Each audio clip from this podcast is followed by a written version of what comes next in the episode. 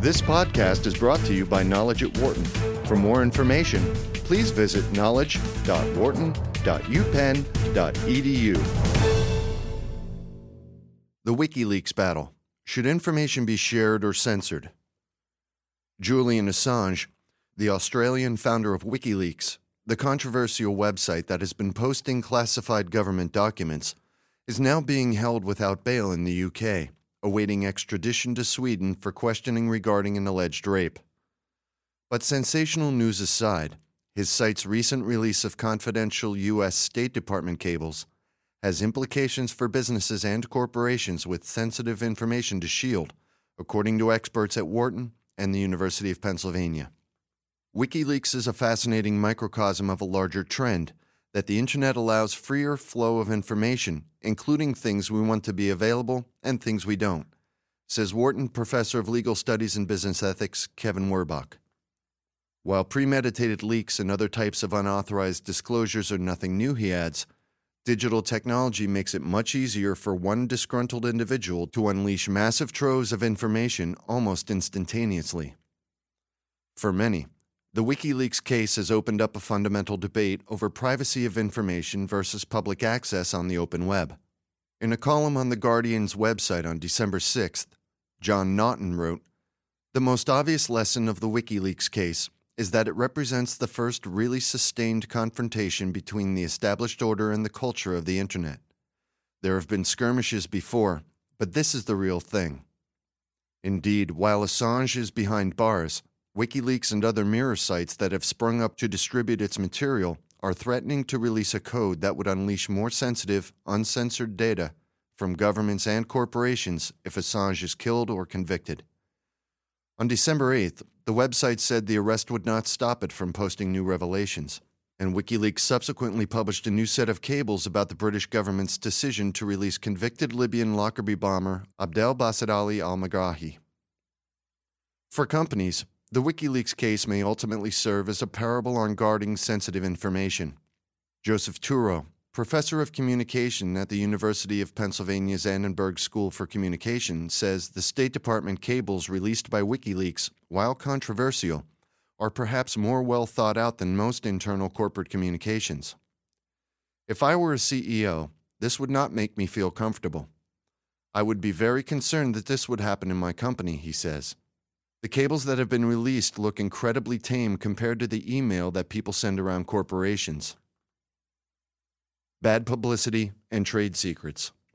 Bruce Schneier, an author of books on cybersecurity and founder of BT Counterpane, a security firm, argues that WikiLeaks rose up because of an excessive amount of classification of information and a weak press that acts like a stenographer for the government. He adds that the U.S. government is now experiencing what the music and entertainment industries have endured during the past several years digital distribution networks that sprang up as alternatives to the systems that recording labels and producers tried to control. Although WikiLeaks has been disseminating information for 18 months, much of it about the Iraq and Afghanistan wars, Werbach notes that the State Department communiques seem to have raised the site's profile and generated a strong reaction. For example, credit card companies, PayPal, and Amazon decided to cut off links that helped fund WikiLeaks, apparently under pressure from government officials. It's dangerous when the government tells private companies that certain content should be kept off the network, he notes. It is also reasonable for companies to be thinking about whether WikiLeaks crossed the line in its most recent disclosures. Andrea Matwyshyn, Wharton Professor of Legal Studies and Business Ethics, says society is struggling to find a balance between control of information and disclosures that may help the nation better plot its own trajectory. Governments and corporations should focus less on WikiLeaks and more on the initial source of disclosure, she notes, because once information goes out into the wild blue yonder of the Internet, getting it back from cyberspace is impossible. Indeed, Australian Foreign Minister Kevin Rudd, who was identified as a control freak in the cables, says it is not Assange who is responsible for the unauthorized release of more than 200,000 diplomatic documents. The bad people in this little exercise are the people who gave the information to him, because they are the people who breached the trust. They deserve to be chased and prosecuted, Rudd told reporters. Army Private First Class Bradley Manning has confessed in online chats that he downloaded classified documents from Army networks, including U.S. State Department cables, and gave them to WikiLeaks. He is being held at the U.S. Marine Corps brig at Quantico, Virginia, and faces 52 years in prison on charges of passing unauthorized information from military computers. In addition to preventing bad publicity, Matwyshyn points to the importance of a proactive strategy to protect corporate trade secrets in the courts. She notes that a company does not really know if its information is a trade secret until it is forced to challenge a suspected violator in court. Rulings on whether a legitimate trade secret has been breached depend heavily on whether a company can prove that it valued a piece of intellectual property enough to take adequate steps to protect it from leaking outside the organization.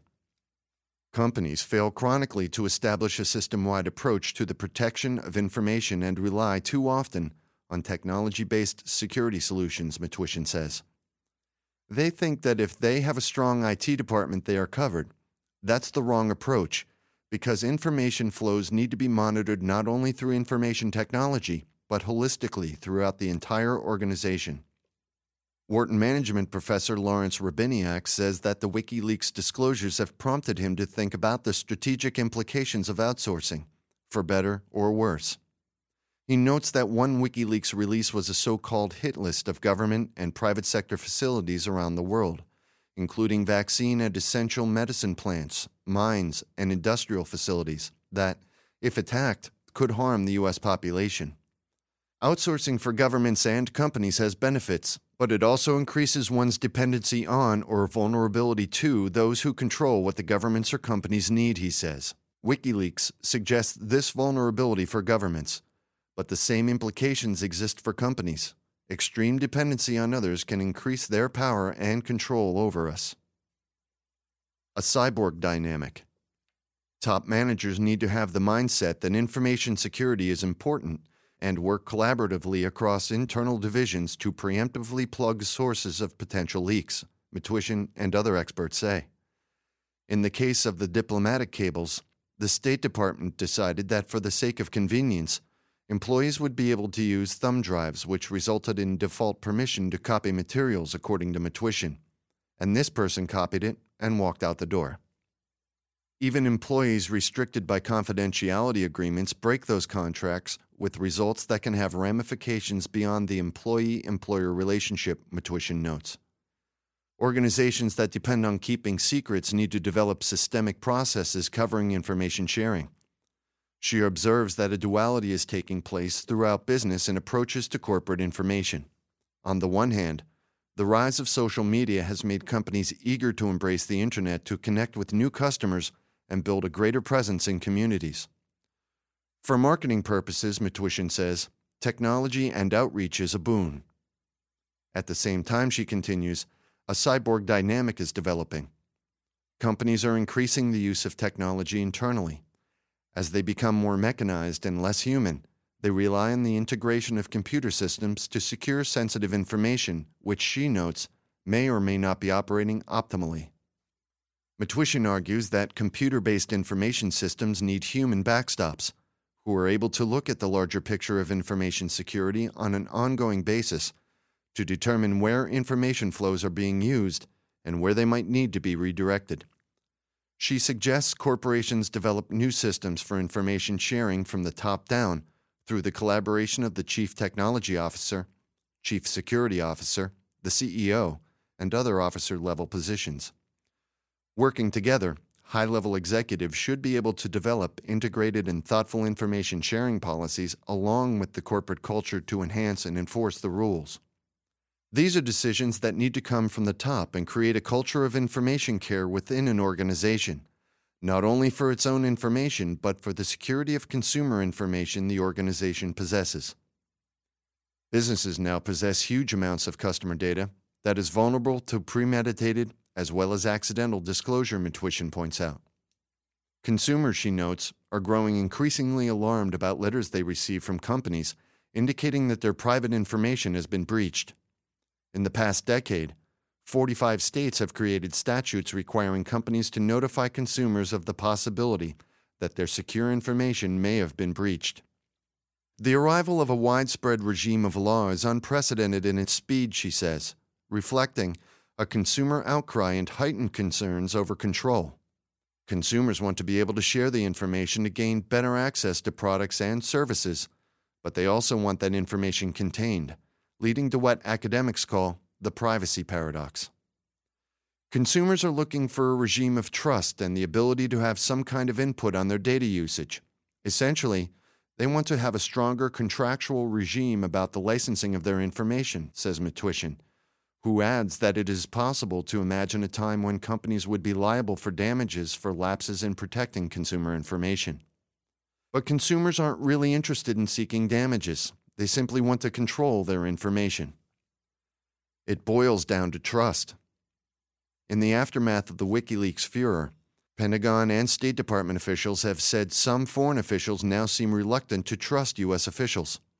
We have already seen some indications of meetings that used to involve several diplomats and now involve fewer diplomats, says State Department spokesman P.J. Crowley. We're conscious of at least one meeting where it was requested that notebooks be left outside the room. According to Turow, there is a tension between the need for corporate executives to be able to communicate honestly and openly and the potential fallout if frank discussions are later revealed. He suggests highly sensitive matters should not be committed to writing or should have tight information controls. While companies can adopt best practices for information management, such as limits on the amount of material an individual can download, there is no technology to guard against a determined rogue individual. In the end, it comes down to the trust of your employees. Their loyalty is what counts. Werbach says the most recent WikiLeaks information releases reflect less focus on scandal than in the past. The cables he notes are mostly day to day communications that are interesting, but do not seem to represent dangerous secrets. It is likely the U.S. government has more sensitive communications behind tighter security, he adds. Still, the number of corporate laptops that are stolen and are not encrypted is truly frightening. And while the volume of leaks of U.S. communications seems large, it is probably only a small fraction of the daily chatter in diplomatic networks, Werbach points out. He notes that high level discussions between the president and Chinese leaders or about nuclear strategy are likely protected by tight access. Any organization needs to prioritize the level of information it wants to protect and set up appropriate levels of security, he says. You can't just put a cone of silence around everything. For more business news and analysis from Knowledge at Wharton, please visit knowledge.wharton.upenn.edu.